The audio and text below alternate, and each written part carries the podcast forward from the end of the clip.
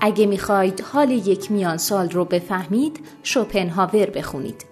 نویسنده کیرن ستیا مترجم میلاد اعظمی مرام. منبع ایان. ترجمه شده در وبسایت ترجمان. گوینده اکرم عبدی.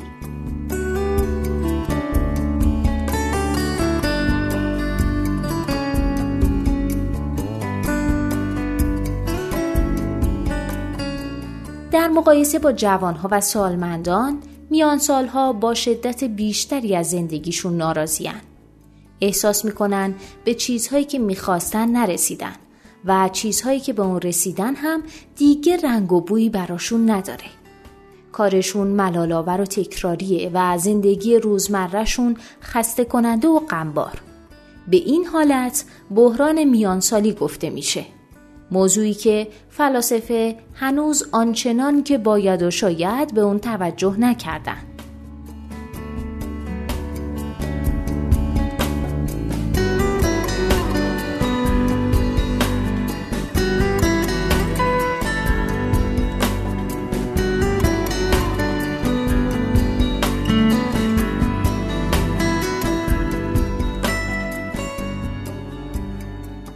علا رقم این که بیش از 2500 ساله که فلاسفه درباره مشخصات زندگی نیک تعمل می‌کنن چندان چیزی درباره میانسالی نگفتن.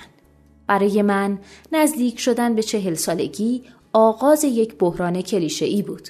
منی که از روی موانع حرفه آکادمیک پریده بودم می‌دونستم خوش اقبالم که استاد دائمی فلسفه هستم.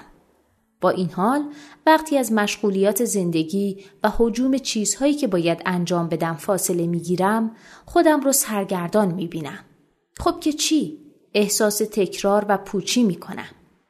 پروژه هایی که کامل میشن تا صرفاً پروژه های دیگه جایگزینشون بشه. این مقاله رو تموم می‌کنم، این کلاس رو تدریس می‌کنم و باز روز از نو روزی از نو. اینطور نبود که همه چیز بی ارزش به نظر برسه.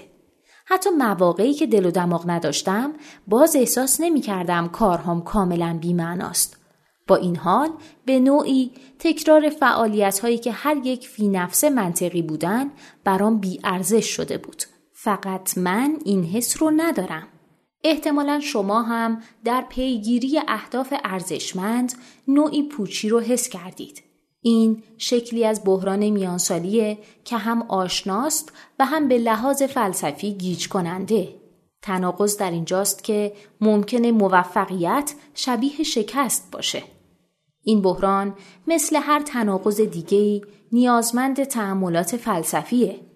اگه بحران میانسالی یک پوچی مطلق نیست که در اون فرد ارزشی در هیچ چیز نمی‌بینه پس پوچی اون به چه معناست؟ مشکل زندگی من در کجاست؟ در جستجوی پاسخ بودم که به سراغ آرتور شوپنهاور فیلسوف بدبین صده 19 هم رفتم. شوپنهاور مشهور به معزگر پوچی امیال. این که ممکنه رسیدن به خواسته هامون باعث شادی ما نشن اصلا اون رو متعجب نمی‌کنه. از طرف دیگه نرسیدن به خواسته هامون هم به همون اندازه بده. به اعتقاد شوپنهاور اگه کاری رو انجام بدید یا ندید در هر حال محکوم میشید.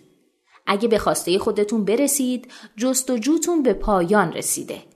همانگونه که او در جهان به مسابقه اراده و بازنمایی میگه بی هدف میشید و ترس پوچی و ملامت شما رو فرا می‌گیره. زندگی نیازمند جهته.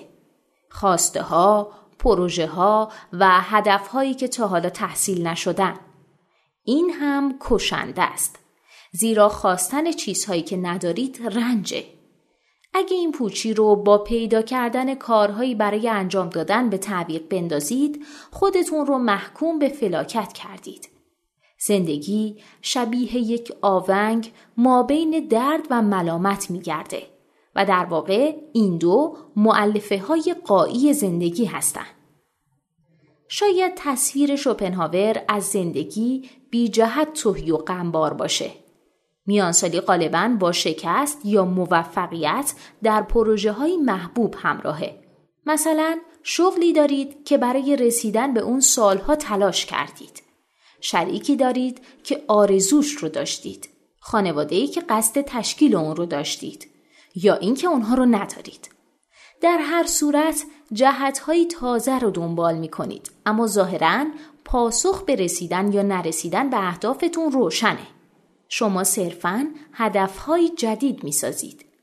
پیگیری آنچه می خواهید مشقت صرف نیست. نوسازی آرزوهاتون می‌تونه لذت بخش باشه.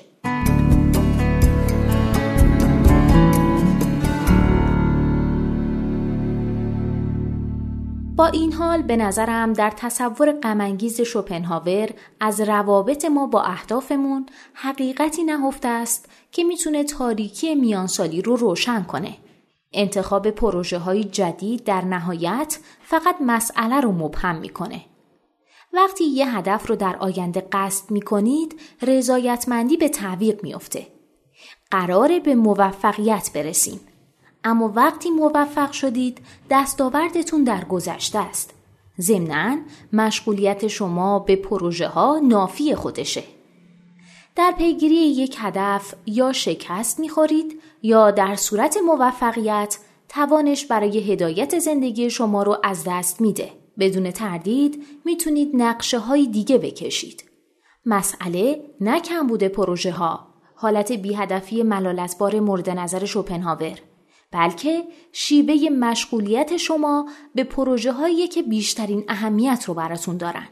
بدین صورت که تلاش می‌کنید اونها رو تکمیل کنید و سپس از زندگیتون کنار بذارید. وقتی یه هدف رو تعقیب می‌کنید به تعاملتون با چیزی خوب پایان می‌دید. انگار قرار باشه دوستی پیدا کنید تا با اون خداحافظی کنید. بنابراین چهره رایج بحران میانسالی به این صورته. فرد سخت کوش و پردستاوردی که وسواس تکمیل کارها رو داره و پوچی زندگی روزمره اون رو آزار میده. وقتی دل مشغول پروژه ها میشید و مدام پروژه های جدید رو جایگزین پروژه های قدیمی می کنید رضایتمندی همیشه در آینده است یا در گذشته. رضایتمندی منوط خواهد شد. سپس به دست میاد. اما مالک اون نمیشی. شما در پیگیری اهدافتون منتظر نتایجی هستید که امکان اون پیگیری رو از بین می‌بره و بارقه های معنا رو در زندگیتون خاموش می‌کنه. پرسش اینه که در این خصوص چیکار کنیم؟ به اعتقاد شوپنهاور هیچ راه خروجی وجود نداره. آنچه من بحران میانسالی می‌خوانم وضعیت بشره. اما اون اشتباه می‌کرد. برای اینکه به این اشتباه اون پی ببریم باید بین فعالیت هایی که ارزشمند می‌دونیم تمایز قائل بشیم. بین فعالیت هایی که هدف تکمیل اونهاست و فعالیت هایی که پایان نمییابند. با وامگیری از اصطلاحات زبانشناسی میشه گفت فعالیت های قایتمند از واژه یونانی تلوس به معنای هدف اونهایی که معطوف به حالات پایانی تکمیل و اتمام هستند. مثلا توی کلاس تدریس می‌کنید. ازدواج می‌کنید. خونواده تشکیل می‌دید و درآمدی بیشتری کسب می‌کنید. اما تمام فعالیت ها اینطور نیستن. دیگر فعالیت ها قایت گریز هستند. یعنی معصوف به هیچ پایانی نیستن یا حالتی نهایی که در اون تحصیل شدن و دیگه کاری برای انجام دادن نیست وجود نداره. گوش دادن به موسیقی و وقت گذاشتن برای خانواده یا دوستان رو در نظر بگیرید. میشه از این کارها دست کشید اما نمیشه اونها رو پایان داد یا تکمیل کرد. گذرا بودن اونها نه از جنس گذرا بودن یک پروژه با هدفی قایی بلکه از جنس گذرا بودن یک فرایند بیپایانه. اگه بحرانی که شوپنهاور تشخیص داد منوط به سرمایه گذاری مفرد بر روی پروژه ها باشه چاره سرمایه گذاری کاملتر در این فراینده. معنا دادن به زندگی خود از مجرای فعالیت هایی که هیچ پایانی ندارن. چون این فعالیت ها تکمیل نمیشن. مشغولیت شما با اونها پایان پیدا نمی‌کنه. این فعالیت ها نافی خودشون نیستن.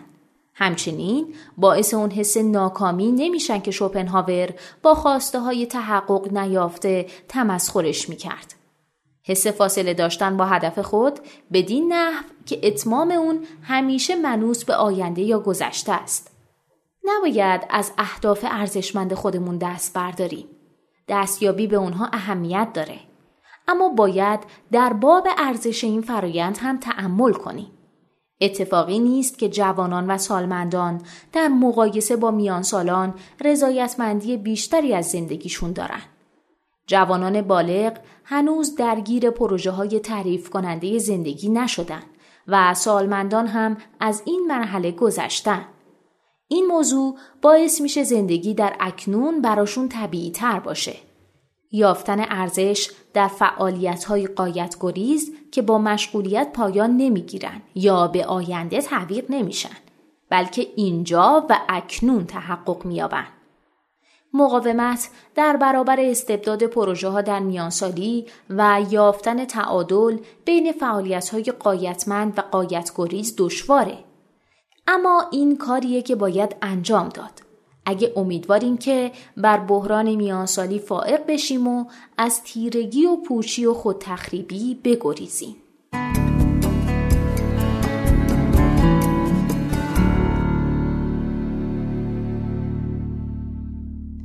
پادکست اینجا به انتها رسید. ممنونم که با من همراه بودید. اگه شما هم ایده دارید که فکر می‌کنید می‌تونه برای بقیه جالب باشه اونو در قالب یه فایل صوتی در سایت و اپلیکیشن شنوتو با بقیه دوستاتون به اشتراک بگذارید ممنونم شنوتو سرویس اشتراک گذاری فایل های صوتی www.shenoto.com